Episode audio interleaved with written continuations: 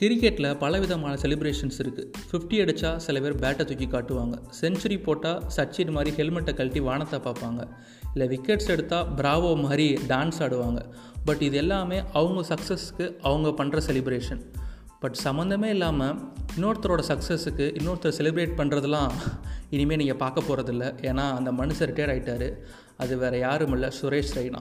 நீங்கள் பார்த்துருக்கலாம். விராட் கோலி ஒரு மேட்ச்சில் செஞ்சுரி அடிப்பார். அவர் கூட அவ்வளோ ஒரு மாதிரி துள்ளி சந்தோஷப்பட்டிருக்க மாட்டார்.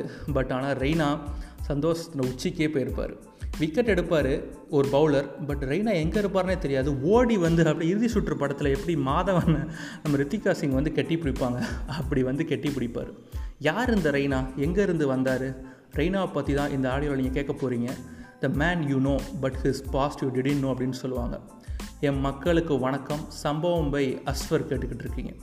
அதாவது ரெய்னாவோட அப்பா வந்து ஒரு ஆர்மி ஆஃபீஸர் ஜம்மு காஷ்மீரில் ஸ்ரீநகரில் இருக்கிறாரு.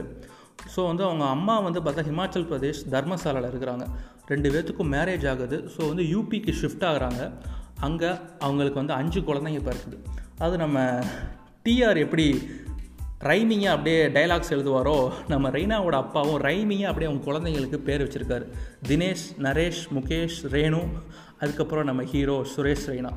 அவருக்கு பதிமூணு வயசில் கிரிக்கெட்டு மேலே ஒரு ஆர்வம் வருது. லெஃப்ட் ஹேண்ட் பேட்ஸ்மேன் பேசிக்காக ஸோ வந்து அவர் ஊரில் இருந்து லக்னோவுக்கு போய் ஆடுறாரு. அங்கே அவர் ஆடுற ஆட்டத்தை பார்த்து கோச்சு யாரா அந்த பையன்? சும்மா வேறு லெவலில் ஆடுறான் அப்படின்னு சொல்லிட்டு அவங்க புகழ்ந்து தள்ளுறாங்க. இதை பார்த்துட்டு அங்கே உள்ள சீனியர் பிளேயர்ஸ்க்கு யாருக்குமே பிடிக்க மாட்டேங்கு இவரை. அதாவது நம்ம பேசிக்காக ஒரு இடத்துக்கு வேலைக்கு போகிறோம் நம்மளோட கொலீக்ஸ் வந்து நம்மளை பார்த்து பொறாமப்படலாம். யாரா அவன்? அப்படின்ட்டு. அது மாதிரி இவரை பண்ண ரேகிங்லாம் உண்மையிலே பொறுத்துக்கவே முடியாதுங்க. அப்படிப்பட்ட ரேகிங் இவரை பண்ணியிருக்காங்க.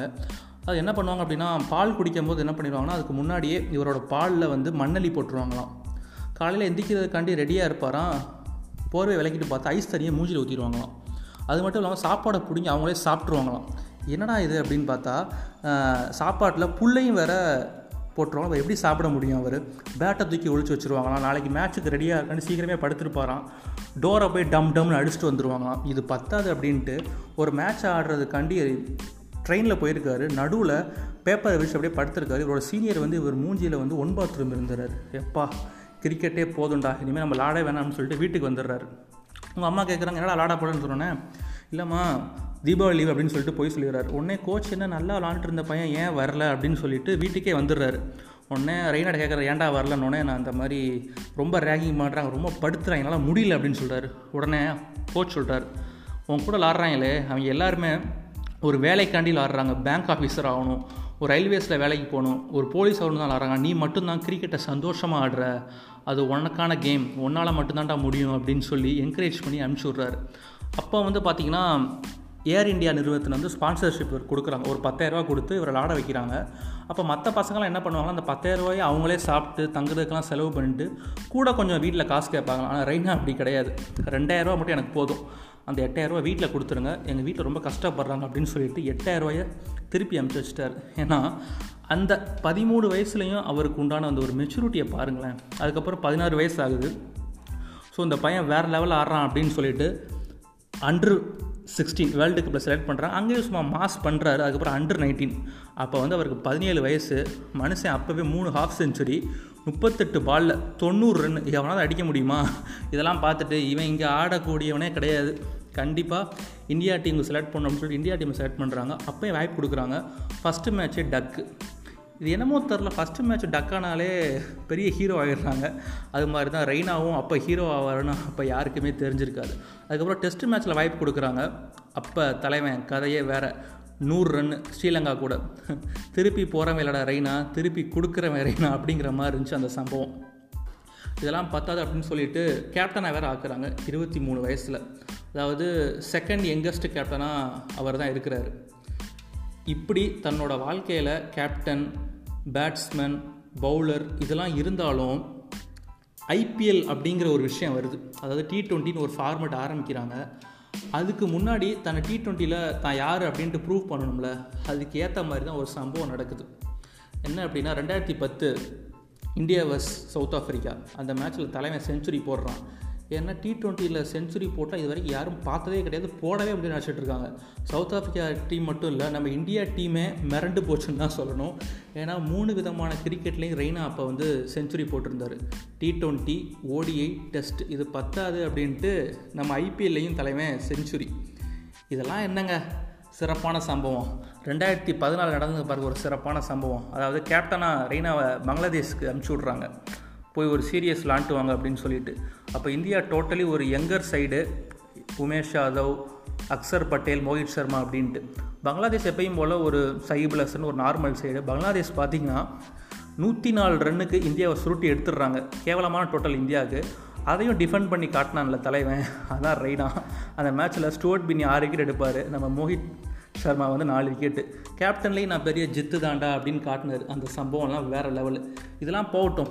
இவ்வளோ மேட்ச் விளாண்டாரு பட் வேர்ல்டு கப்பில் வர ஏன் தனியாக உட்கார வச்சாங்க? அதாவது லீக் மேட்ச்சில் கூட வாய்ப்பு கொடுக்கல அப்படின்னா கனா படத்தில் நம்ம சிவகார்த்திகேயன் சொல்லுவார் இல்லையா? நான் கௌசியை உட்கார வைக்கல மறைச்சி தான் வச்சேன். அப்படிங்கிற மாதிரி தோனி வந்து அவரை குவார்ட்டர் ஃபைனல் செமிஃபைனல் ஃபைனலில் மட்டும்தான் வாய்ப்பு கொடுத்துருப்பார். மற்ற எல்லா லீக் மேட்ச்லாம் யூசுப் போதான் அஸ்வின்லாம் வந்து ஆடி இருப்பாங்க. ஏன்னா குவார்ட்டர் ஃபைனலில் அவர் சிறப்பான சம்பவம் பண்ணார் ஆஸ்திரேலியாவை. தோனி அவுட் ஆயிடுவார். ரெய்னாவும் யுவராஜ் மட்டும் தான் நிற்பாங்க இருபத்தெட்டு பால் முப்பத்தி நாலு ரன் யாருங்க அதெல்லாம் முடியும்.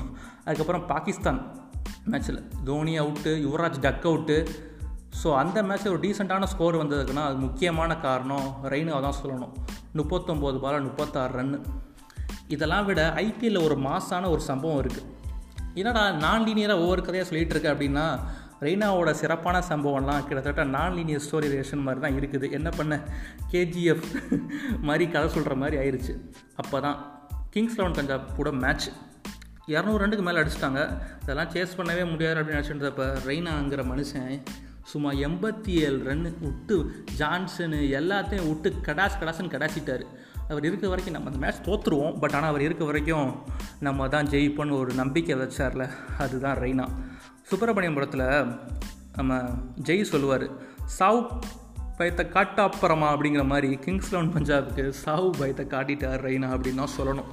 இதெல்லாம் அவர் பண்ண சிறப்பான சம்பவங்கள். இதெல்லாம் ஞாபகப்படுத்தணும்னு தோணுச்சு. ஞாபகப்படுத்திட்டேன். பாதிவே ரெய்னாவை ரொம்ப தரக்குறைவாக ட்ரால் பண்ணுறாங்க ரெய்னா சும்மா பேப்பர் ரவுடி கிடையாது. வேறு லெவல் ராஜன் மாதிரி ஒரு ரவுடிங்கிறதுக்காண்டி தான் இந்த ஆடியோவை நான் பண்ணேன். ஸோ உங்களுக்கு பிடிச்ச வேலையை பண்ணுங்கள் எப்பயுமே பெரிய இடத்துக்கு போவீங்க. அதை என்ஜாய் பண்ணி பண்ணுங்கள் ரெய்னா மாதிரி மிகப்பெரிய இடத்துக்கு போவீங்க. So stay safe stay positive tata bye bye